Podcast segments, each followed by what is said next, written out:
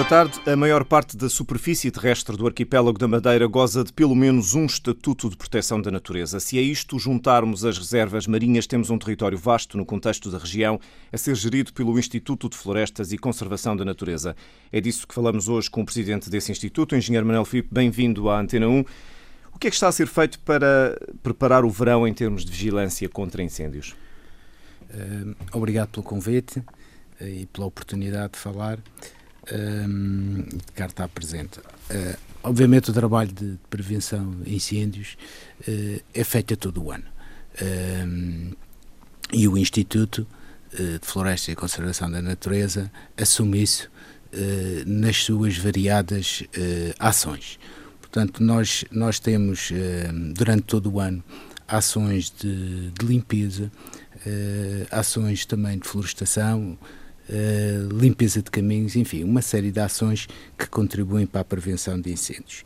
Mas, uh, fazendo um contexto, e é bom que, que, se perceba isto e que os ouvintes percebam, de facto, a Floresta da Madeira uh, está dividida sensivelmente em 60% propriedade privada, 40% gestão pública.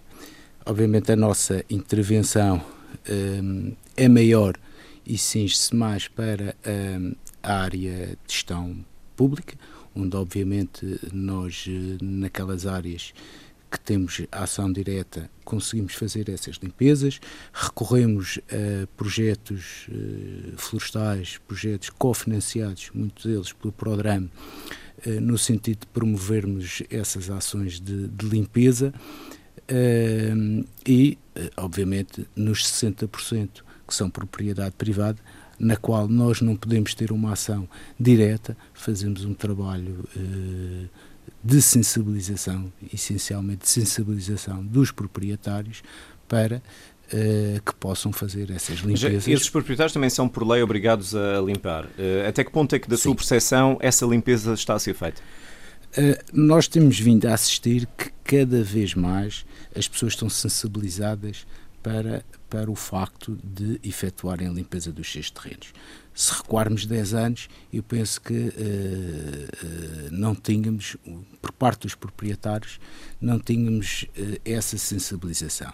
Possivelmente fruto de muitos acontecimentos e também do nosso trabalho e o trabalho que a comunicação social tem feito, que é merentório, temos assistido cada vez mais as pessoas limpam os seus terrenos. Obviamente, há aqui, todos nós sabemos, uh, alguns problemas uh, na questão da identificação das propriedades. E nesses casos o que é que acontece? Principalmente as propriedades florestais. Uh, nesses casos, muitas vezes o que nós tentamos fazer com pessoas locais, com, com com também os nossos funcionários, quer polícias florestais, quer mesmo outros funcionários, tentar identificar uma pessoa que esteja ligada a, a, a esses terrenos, de forma que se consiga uh, chegar à fala e efetuar uh, uh, algumas das limpezas. Mas esse Mas, é o trabalho continuado. Depois há um trabalho pontual de reforço agora ao abrigo do POSIF, do, claro, no qual intervém o Instituto obviamente, de Florestas também. Exatamente. Obviamente estávamos aqui a falar de um trabalho essencialmente no terreno, de, eh, de, limpeza, portanto, de gestão, como se costuma dizer, de gestão de combustível. Portanto, uh, efetuar a questão uh, das limpezas, remover esse mesmo material. Uh, mas deixe-me aqui só, só, só para terminar, que é importante. muito se fala, obviamente, das limpezas, mas as limpezas por si só não resolvem o problema, ou poderão resolvê-lo num curto espaço de tempo se nós uh, fizermos este raciocínio, um terreno hoje limpo, seis meses envolvidos, e ainda mais na Madeira, com este clima, uh, está já em condições de ser novamente limpo, porque o mato cresce. E, portanto, a nossa ação tem sido essencialmente, na ação de sensibilização sobre os privados, de efetuarem a reflorestação ou a reconversão dos seus terrenos. Limpeza, sim, mas também reconverter com espécies adequadas, de forma que daqui a 10, 15, 20 anos possamos já não ter um problema de limpeza, ter um povoamento bem gerido. Portanto, na prática significa uh, reduzir eucaliptos, por exemplo, Exatamente. Uh, substituir por outro tipo de, de árvores? Reduzir aquelas espécies que têm menor interesse, como é o caso da acácia, do eucalipto, e de outras uh, invasoras por espécies de maior Uh, maior interesse, quer botante, quer paisagista. E a região e apoia também. de alguma maneira, quer tecnicamente, quer com espécies, com plantas? Exatamente. Uh, para, este, para este objetivo, muito tem contado o programa, uh, que, que, são apoios comunitários para esta, para esta área, em que os privados, obviamente, têm feito projetos estruturantes em determinadas áreas eh, e vê-se já hoje eh, muitas dessas áreas objeto de intervenção eh, no âmbito do programa. Também da nossa parte do Instituto, e é importante referir isso, nós somos o único produtor de espécies vivíver florestal, de espécies indígenas e endémicas. E, portanto, esse, esse, esse trabalho de produção de espécies eh, é um trabalho que neste momento torna-se ainda mais importante, porque obviamente se a gente não tiver essas espécies para plantar, não podemos ir buscá-las a mais parte nenhuma do mundo, portanto são, são espécies únicas, uh, portanto espécies que, que, só existem aqui na Madeira e portanto nós temos que ter atenção e temos tido também. E são cedidas ou são vendidas, Sr. Engenheiro? Uh, uh, são vendidas, são vendidas a um preço eh, que nós consideramos um preço de fomento florestal. Mas atenção, também nesse, nesse campo, Uh, uh, normalmente os proprietários que se candidatam aos apoios comunitários também têm apoios para, para, para adquirir as próprias plantas. Até que ponto é que, antes de irmos à questão inicial, que ainda não respondeu, até que ponto, mas pegando na deixa de que 60% da floresta é privada, isso prejudica o ordenamento florestal ou um adequado ordenamento florestal de que a Madeira penso que precisa? Bom, uh, nós, nós a esse campo já temos o plano, e foi, e foi este governo que o, que o aprovou, o Plano Regional de Ordenamento Florestal. Obviamente não cabe só aos, uh, à área de gestão pública uh, fazer o, seu papel, portanto, aqui não é, não é nosso objetivo e o objetivo do governo ter 100% eh, do espaço florestal ou da floresta eh, sob gestão pública. Eh, é possível termos, obviamente, áreas privadas bem geridas e, portanto, eu julgo que com estes apoios, com estes apoios comunitários, é um bom indício para que se consiga uh, começar a gerir de melhor forma uh, a floresta privada.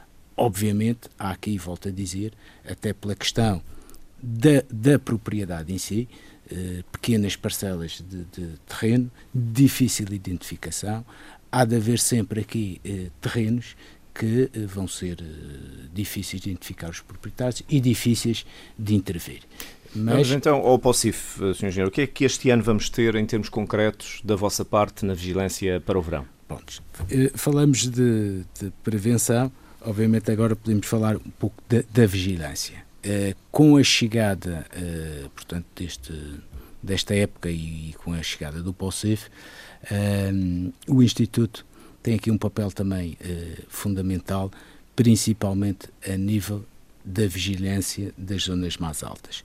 Nós temos, eh, desde a primeira linha, temos participado no POSIF, eh, portanto, com o Corpo de Polícia Florestal, Uh, e, e, temos feito um investimento grande nessa, nessa matéria. Portanto, as seis torres de vigilância que são estratégicas na questão da, da, da, vigilância estão hoje recuperadas, portanto, foi um investimento importante, tem todas as condições para se efetuar a vigilância, portanto, desde condições eh, de habitabilidade até de comunicação. Depois temos também a questão dos postos florestais. Recuperamos 12 postos florestais que também são essenciais para a permanência da Polícia Florestal nesta altura do ano e temos também, obviamente, as brigadas uh, móveis que efetuam a fiscalização e a, e a vigilância da nossa zona florestal. Eu diria que, e isto obviamente está assente num plano que todos os anos engloba o POSIF, que é o Plano de Prevenção aos incêndios florestais, feito pelo Instituto e que depois engloba no POSIF, nós temos uma rede de pontos, uh, não só, portanto, as torres, mas uma rede de pontos móveis que, que uh, são estratégicos e aos quais, uh, desses pontos, consegue-se praticamente a vigilância de 100% do território. Esse tem sido, portanto, o dispositivo para este ano não será muito diferente dos anos anteriores. Exatamente. O modelo Estado-Estado. O modelo está testado, exatamente. Mas é, é previsível, portanto, o ano passado, nomeadamente, o verão foi, foi um verão tranquilo, mas também de temperaturas baixas. Foi um verão tardio e curto. Este ano pode, pode não ser assim. Até que ponto é que isto é previsível que possa gerar mais ignições, ou pelo menos um estado de alerta que necessariamente tenha que ser maior? Claro, obviamente sempre que há alertas meteorológicos, eh, eh, a prevenção também eh, aumenta e os meios também aumentam. Assim o determina o POSIF e nós também acompanhamos o POSIF. Uh, o que tem existido e o que nós também temos feito é nos apetrechado e, portanto, uh, adquirido uma série de, de, de equipamentos uh, até de primeira intervenção. Posso dizer que nós temos este ano, por exemplo, duas viaturas pesadas que as vamos eh, colocar estrategicamente em pontos altos para, para eh, ser, eh, para conseguirmos o mais rapidamente possível a primeira intervenção no incêndio. Portanto, está, está, está visto e o Plano Regional de Ordenamento Florestal assim determina que os primeiros 20 minutos são cruciais para, para que se consiga debelar um foco de incêndio. Portanto, nós temos que ser rápidos na detecção e rápidos na primeira intervenção. Há zonas deste conjunto, desta enorme mancha florestal da Madeira, que merecem uma atenção mais particular? Nós sabemos onde é que é mais frequente haver incêndios. Corresponde exatamente às zonas onde essa tendência é maior? Uh, a, nível, a nível de composição florestal, a zona sul da Madeira, obviamente, tem maior propensão uh, a incêndios, até pelo tipo de vegetação que temos, uh, o grau de umidade e tudo mais. Agora, muitas vezes o que acontece é que o número de incêndios, ou melhor, o número de focos de incêndios muitas vezes estão associados, podem estar associados a uma determinada zona e, e, nada tem a ver com este tipo de vegetação, tem a ver com, com, com motivações, enfim, da população. E até crime às vezes que até crime, obviamente. Eh, engenheiro Manuel é... Filipe, deixe-me só, para irmos também avançando, uh, uh, o Governo Regional, o Instituto de Florestas, tem, tem feito muita bandeira à volta da faixa corta-fogo, uh, sobranceira ou funchal, onde tem havido trabalho. Em que ponto é que estamos desse trabalho, ou seja, daquilo que foi proposto ser feito? A faixa corta-fogo é um bom exemplo do, que, do que deve ser a prevenção e do que eu falei, que seria aquela alteração estrutural da composição uh, florestal. Uh, todos nós recordamos que, uh, e se fizermos esse, esse exercício, conseguimos determinar vários incêndios que passaram por aquela zona. E, portanto, são mais ou menos eles cíclicos.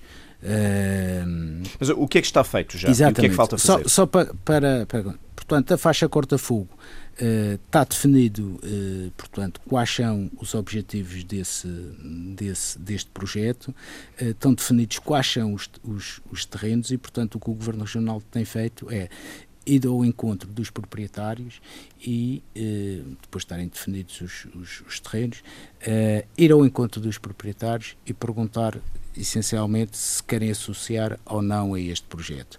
Há privados que se associam, portanto, temos registado privados que têm uh, uh, candidatado os seus, os seus, terrenos a projetos comunitários e alterado a composição florística, limpo, limpo uh, e plantado árvores que vão no sentido do objetivo da faixa corta-fogo, aqueles que, que não querem, o que o Governo Regional tem feito uh, e com o contributo uh, de muitas empresas é adquirido esses terrenos no sentido de nós próprios recuperarmos isso. Mas Posso... desse plano temos 20%, 30%, há tanques que já estão feitos, em que posso, ponto é estamos? Posso dizer que uh, no total serão cerca de 640 hectares.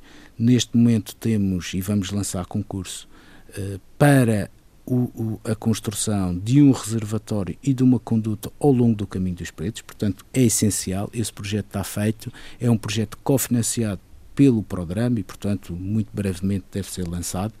Uh, portanto, é, é, a rede hídrica e é uma das componentes deste projeto da faixa corta-fogo. E dizer também que os primeiros terrenos que foram adquiridos uh, são cerca de 32 hectares.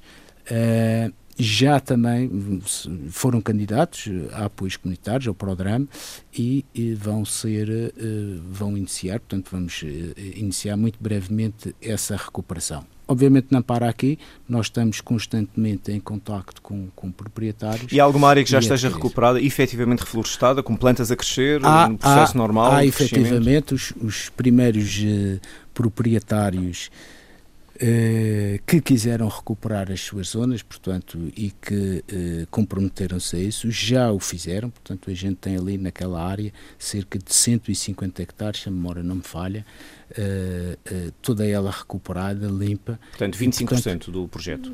Será sensivelmente isso, 20, 25%, e aliás, quem passará e quem passa na Ribeira das Caldes, subindo o Terreiro da Luta, não fica indiferente a toda aquela a, a intervenção que lá está a ser feita e, portanto, toda aquela intervenção faz parte da faixa corta-fogo. Engenheiro Manuel Filipe, falemos então um pouco da Lauri Silva, mas também da vegetação de altitude, procurada diariamente por uh, centenas de pessoas para percursos dentro da rede de percursos recomendados.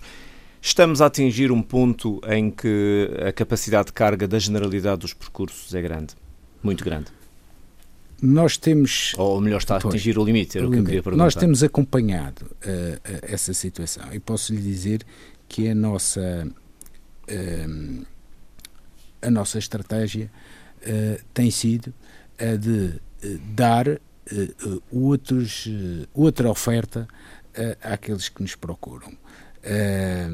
o que assistimos enfim, e que ainda se assiste, é que em determinados locais, em determinados percursos, temos temos uh, alguns deles até em determinadas horas temos de facto uma grande afluência.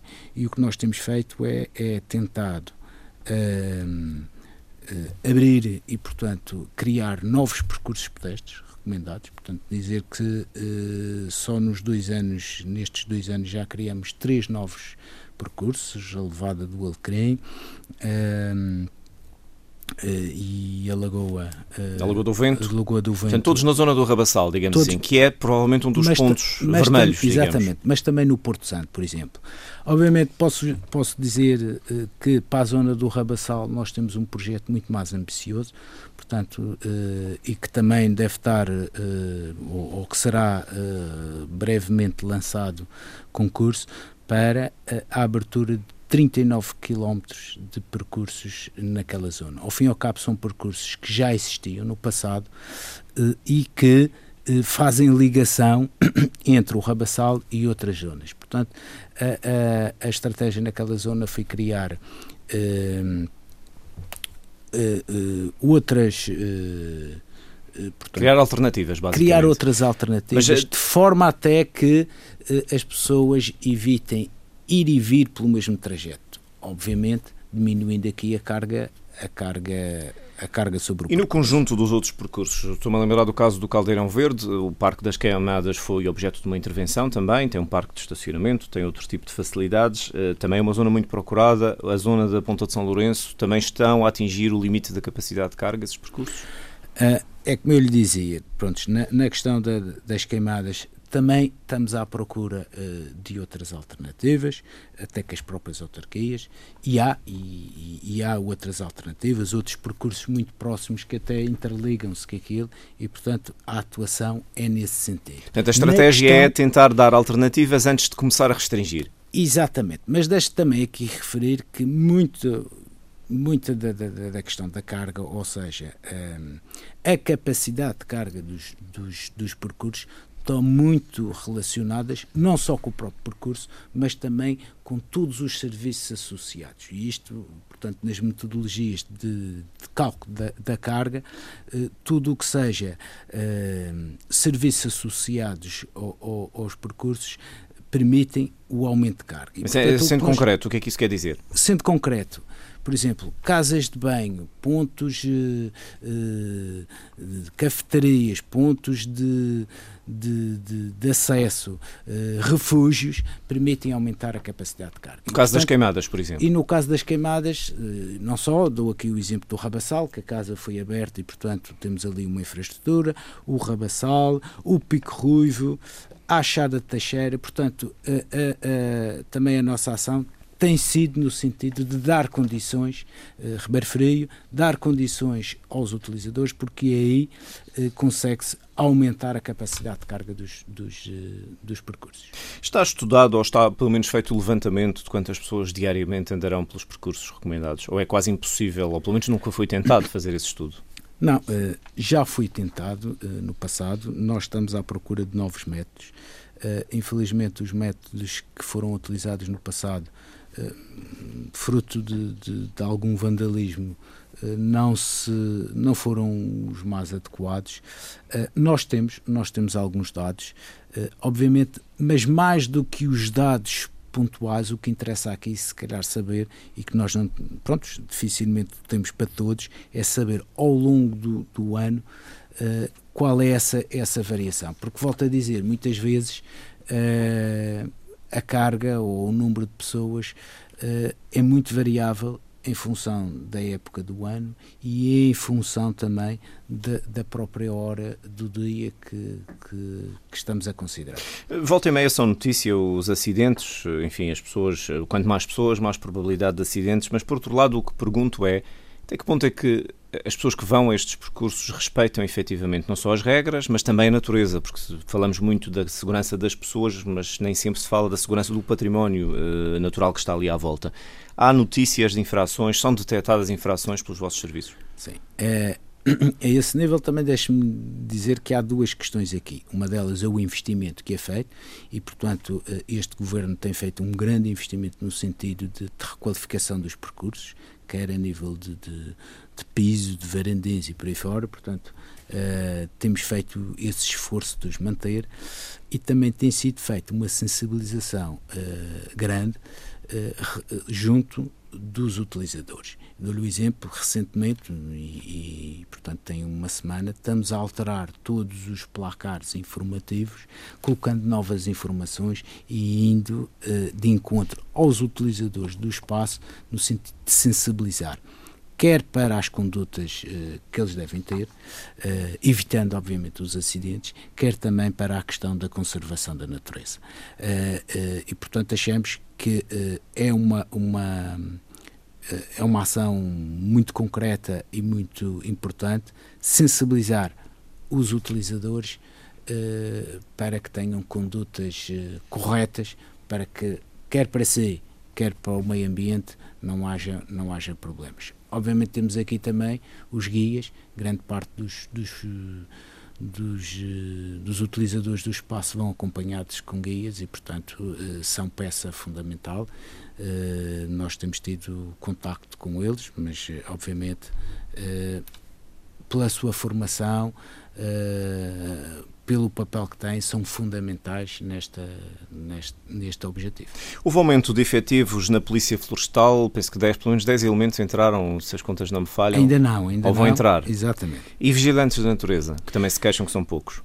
Sim, obviamente há aqui um, um, um não direi um problema, mas com, e isto é geral, à função pública, durante muito tempo não houve entrada de funcionários. Portanto, nós temos, nós temos uh, déficit de funcionários, uh, diria eu, em quase todas, quase todas as áreas, e é de forma normal, portanto, as pessoas vão se vão se reformando, vão atingindo o seu limite de idade e, portanto, o serviço vai reduzindo o seu número de, de funcionários. Uh, o que posso dizer é que uh, Portanto, neste momento e este ano iremos abrir essas 10 vagas uh, para a Polícia Florestal, mas obviamente também, a nível dos vigilantes, necessitamos de, de novos uh, vigilantes.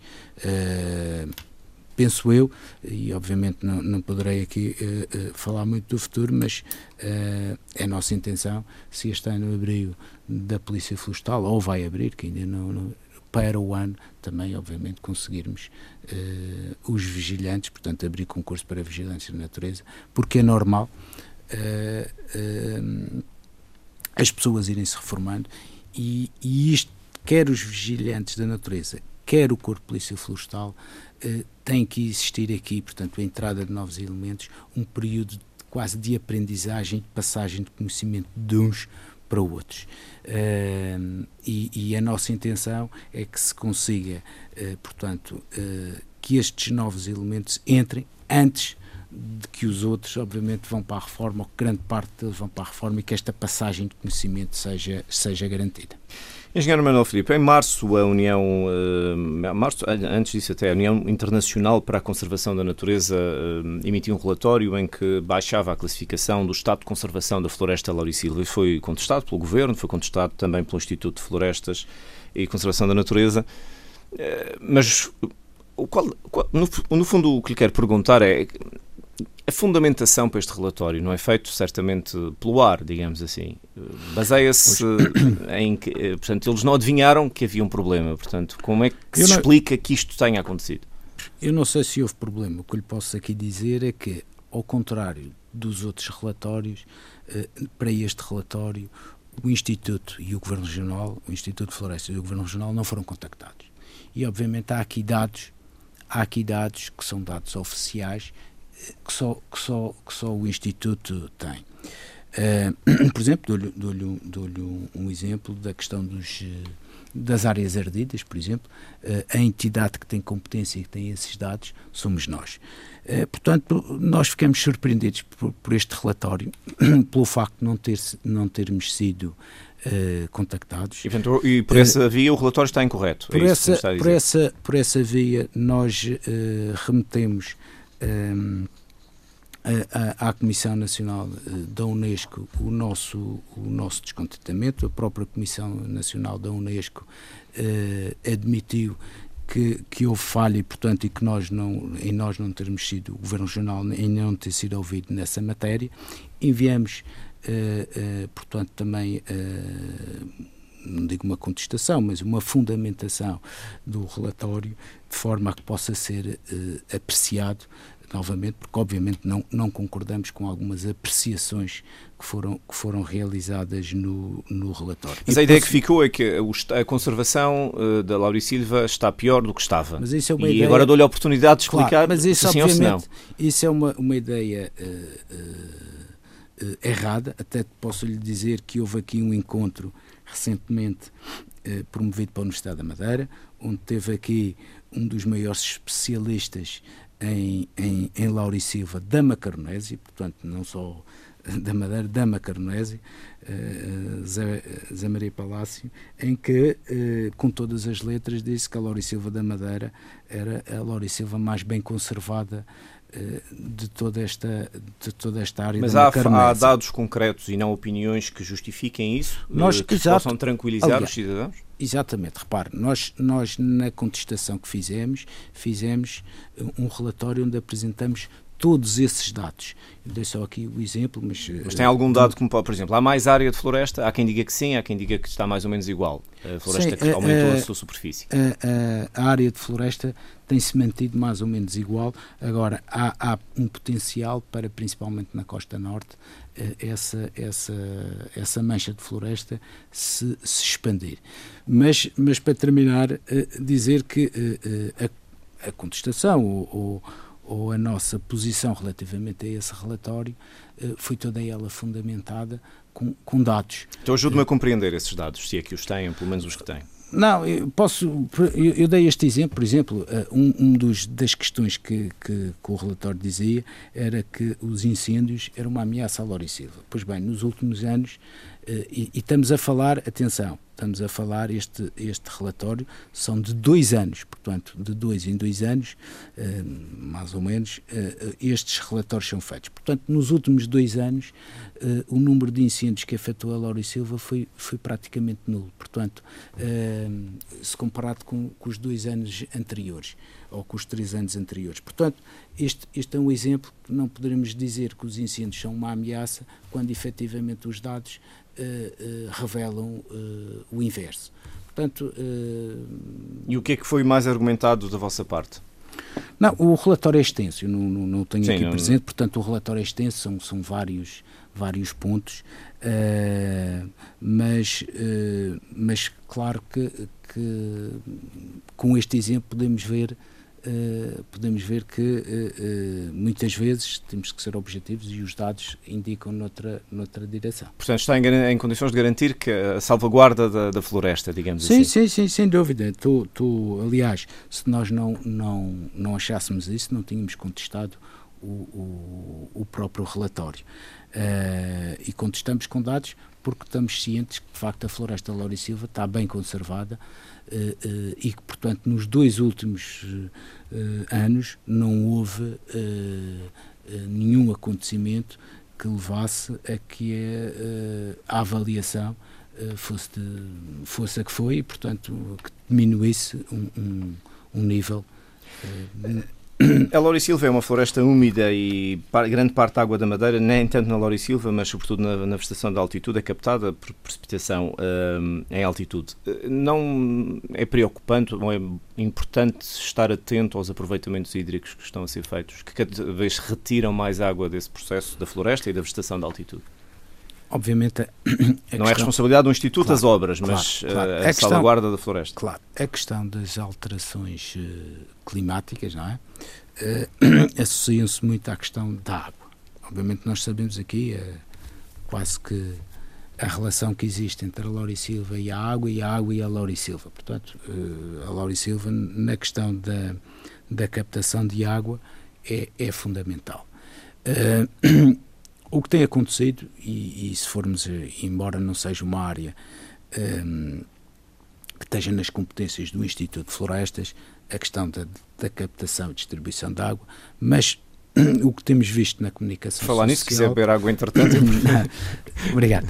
O que, temos, o que temos visto na comunicação social e a mensagem que tem sido passada pelo Governo Regional, e bem, é que uh, toda, toda a questão da da, digamos assim, da diminuição do consumo deve ser feita na questão das perdas de água. Ou seja, isto quase que eh, dizendo que relativamente à captação eh, na Laurisilva, que é a principal zona de captação de água, portanto teremos quase que atingido eh, o seu o seu limite, o seu limiar. Sim, e que não haverá mais captação. E que, obviamente, todo o trabalho terá que ser feito agora nas redes, e o Governo Regional tem feito esse, esse trabalho, um esforço grande, no sentido de as redes de abastecimento, principalmente público, serem, serem, serem uh, recuperadas. Há, há conselhos que, obviamente, têm, têm perdas uh, enormes,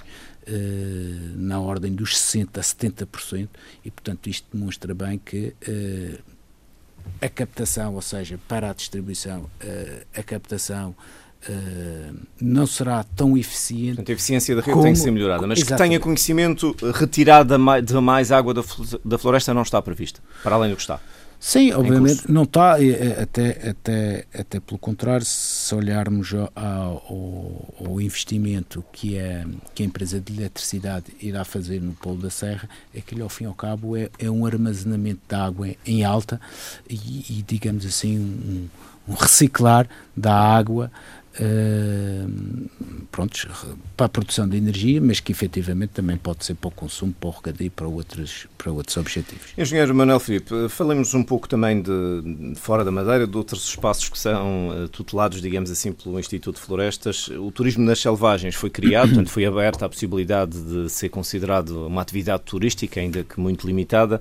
Uh, isso foi no final do ano passado, mais ou menos setembro, se não estou em erro. Até agora pode dizer, eu sei que foi o inverno, mas pode dizer-se que há potencial, há alguém que tenha manifestado interesse em que essa atividade não passe do papel, digamos assim, possa efetivamente ir para a frente. Sim, é, olha, com agrado que, que, que, por exemplo, até ontem houve um, um navio que, que, que rumou, um, às selvagens com, com, com turistas eh, a bordo, portanto, um antigo bacalhoeiro que, que vai lá. Uh, e isto demonstra que as selvagens, enfim, têm potencial uh, para, este, para, este, para este tipo de turismo. Obviamente, muito, muito condicionado por, por regulamentos muito específicos, obviamente estamos ali a falar de uma reserva integral, mas que é possível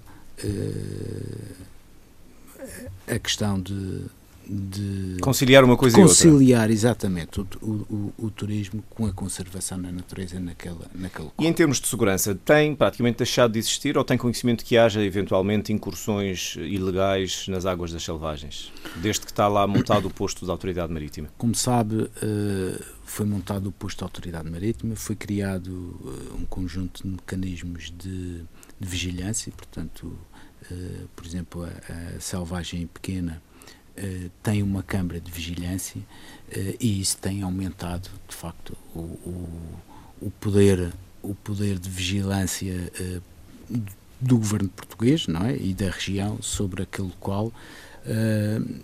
E, e, de facto, o número de incidentes que nos tem sido relatado tem sido, tem sido poucos ou mínimos, não é? Uh, portanto, podemos, o objetivo nesse aspecto foi podemos cumprido? dizer que, que, o objetivo foi, foi cumprido uh, e que, portanto, neste momento, uh, fruto de todo este investimento, as Ilhas Selvagens estão mais vigiadas e mais bem conservadas. E o peixe continua a ser interdito o consumo? Sim, obviamente sim. enfim, devido à à, à ciguatera, não é? Uh, mas pronto, uh, isso é uma, é, uma, é uma questão mais de saúde pública uh, do que propriamente de conservação da natureza. No Mar da Madeira foram criados dois parques marinhos, portanto um no Cabo Girão, outro na ponta do parque, incluindo também uma componente terrestre, para valorizar um mergulho. Em termos práticos, estão criados, portanto, num deles há até o afundamento de uma corveta, Afonso Cerqueira, se não estou em erro, já há procura, as pessoas estão a lá ir. Como é que está a Sim. correr a, a, a, experiência desses dois novos parques marinhos? A, a esse associava, obviamente, também o Porto Santo, onde houve o afundamento também de uma, de uma corveta. Da Pereira dessa, General da Pereira, dessa. Exatamente. Uh, estes são spots de mergulho. São zonas, obviamente, que, que, uh, que têm um grande potencial ainda de crescimento, mas é com agrado que temos vindo a, a resistar um, uma maior procura por parte dos mergulhadores, principalmente dos mergulhadores daquela zona. E os relatos que nós temos tido uh, são, de facto, uh, aquela zona tem, tem, tem sido coloni colonizada uh, por espécies de grande interesse e, portanto, que são uma mais-valia para o mergulho. Portanto, nesse sentido, penso que, que, que, é uma aposta ganha, mas que ainda tem eh, potencial para, para crescer, ainda mais quando se fala muito da economia azul e, portanto, e, e muito passa também pela questão do turismo eh, e pelo mergulho. O que me leva a uma questão parecida com a que fiz para os percursos a pé, que tem a ver com a observação de cetáceos, eh, que está sujeita a regras também e a limites, portanto, a capacidade, há uma capacidade de carga, Exato. no fundo, um limite de pessoas que diariamente pode fazer a ação. sendo uma das atividades com mais procura na Madeira, há muito espaço para ela crescer. Bom, ehm, a Madeira foi a primeira região do país a criar uma SIC-STASS, portanto, a, a, a proteger uh, uh, e a criar regras para esta observação e para estas zonas onde se, se consegue observar cetáceos. SIC é um sítio de interesse comunitário. Centro de interesse comunitário. Uh, e em que todos os operadores que efetuam observação de cetáceos compreenderam eh, e, e, e, acharam uma boa medida. Portanto, há que haver, ao fim e ao cabo, há que haver regras relativamente a essa, a essa, a essa observação. Posso lhe dizer que de todas as licenças, eh, ou as licenças possíveis para essa prática, eh, já foram, foram, foram emitidas, portanto há uma carga bem definida para determinadas zonas. Em todos os portos de saída, Funchal, Calheta... Em todos os portos de saída, exatamente zona oeste, Funchal, zona este e Porto, e Porto Muniz. Uh, portanto, foram, foram já atingidas uh, e, portanto, a partir de agora está bem pronto, está bem ciente eh, e nós temos essa, essa informação, quais são as embarcações, eh, como é que o deve ser feito e, portanto, eh, é uma, é uma área que pode, pode ainda crescer, obviamente, e as regras são sempre vistas, mas do ponto de vista da, da de emissão de novas licenças chegou ao seu, digamos assim, ao seu auge, tendo por base também, e nós tivemos, estudos que nos levaram a estes, a estes números. Mudando de assunto, eh, uma área, uma área eventualmente menos conhecida do Instituto de Florestas é o trabalho nas quintas e nos jardins. O Jardim Botânico, que é simultaneamente uma quinta, é uma espécie de joia da coroa da, da, da, tutela do Instituto de Florestas, pelo número de visitantes, pela receita que gera? Sem dúvida. O Jardim Botânico é emblemático, penso eu, não só para todos os madeirenses, mas para todos os turistas uh, que nos visitam. Uh, é quase passagem obrigatória, são cerca de 400 mil pessoas quase que nos, que nos, uh, que nos visitam e que visitam o Jardim Botânico e que saem de lá maravilhados. posso dizer que também relativamente ao Jardim Botânico tem sido feito um grande esforço no sentido de, de melhorar e de manter a qualidade do Jardim Botânico. Lembro que em 2016, infelizmente, o Jardim Botânico foi gravemente afetado pelo incêndio eh, e conseguiu-se eh, dar volta, eh, repor a vegetação afetada e penso eu que hoje quem vai ao Jardim Botânico vê já grandes diferenças, vê zonas que até no passado estavam eram zonas de serviços e de trabalho, portanto foram recuperadas no sentido de serem hoje visitáveis no, no, passado dia 30 foi o dia do Jardim Botânico, portanto anunciou-se mesmo também na, na, na falésia, na, portanto na escarpa do, do Jardim Botânico, uh, que era uma zona com pouco uso. Vamos tentar também abrir, criar ali um percurso e abrir, e abrir uh, ao público. Portanto, eu julgo que o Jardim Botânico tem, tem conseguido uh, passar e, portanto, ser uma referência e ainda se manter uma referência a nível, a nível de local turístico. Mas deixe também referir que eh, também a nível dos madeirenses, quer a nível de escolas, quer a nível de centros comunitários, cada vez mais têm sido as pessoas que procuram aquele lugar e, e o número de visitantes tem aumentado ou mantém-se estável? O, o, número de visitantes tem, tem uh, houve uma altura que, que aumentou, portanto uh, se, anda sensivelmente uh, nas 400, 400 mil pessoas, portanto houve de 2017 para 2018 houve uma redução muito ligeira que nem chegou, acho eu, a 1%, portanto continua a ser uma das atrações mais procuradas na Madeira? Continua a ser uma das atrações mais, mais procuradas na Madeira, mas obviamente o, o Instituto não se fica só pelo, pelo Jardim Botânico. Sim, tinha vários é, outros, eu por falta de tempo é, já nem ia falar deles. Mas, mas deixe-me só aqui referir algumas, como, como, a Quinta, porque se calhar muitas das pessoas e dos ouvintes uh, não sabem quem está por trás de, da manutenção e da criação desses espaços. Temos, olha, a Quinta do Santo da Serra, aqui no Funchal temos o recente o Jardim das Madalenas, que, que é criado e mantido pelo Instituto, Quinta das Cruzes, eh, a própria Quinta Vigia, eh, a, a Quinta do Imperador, eh, que foi aberta e, portanto, somos, somos nós que lá, lá estamos a fazer a, a E esses jardins todos, nem todos têm receitas. O da Quinta Vigia tem, mas muito, a maior parte dos outros não tem, são de acesso livre. Isso não levanta um problema também, tendo em conta os custos da manutenção de sustentabilidade do Instituto, é obrigado a ter receitas que cubram pelo menos uma parte da sua gestão. E já agora, que se falou nestes jardins todos, pode-se fazer esta pergunta.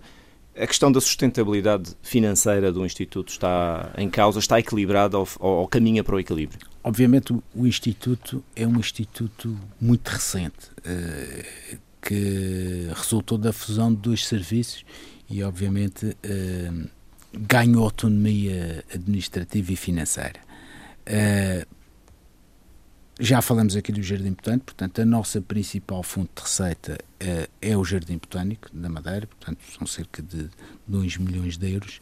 Uh, mas, relativamente à questão que me colocou da sustentabilidade, todo o investimento que nós fazemos, temos tendência a ir à procura de apoios comunitários. E felizmente temos conseguido, conseguido esses apoios comunitários. Portanto, todos aqueles investimentos que nós fazemos, temos apoio na ordem uh, dos 80, 90, em alguns projetos 100%. e, portanto, conseguimos aí uh, ir buscar a receita ir que buscar, ir buscar a, a, receita, a receita necessária. Portanto, temos essa, essa, essa capacidade uh, e dos cerca de 7, 7 milhões e meio de investimento que temos, portanto, uh, a maior parte dele é, é, é financiado, diria eu, possivelmente a uma média de, de 85% a 90%. Engenheiro Manuel Filipe, muito obrigado por ter vindo à Eu conversa política da Antena 1. Voltamos de hoje a uma semana. Muito boa tarde.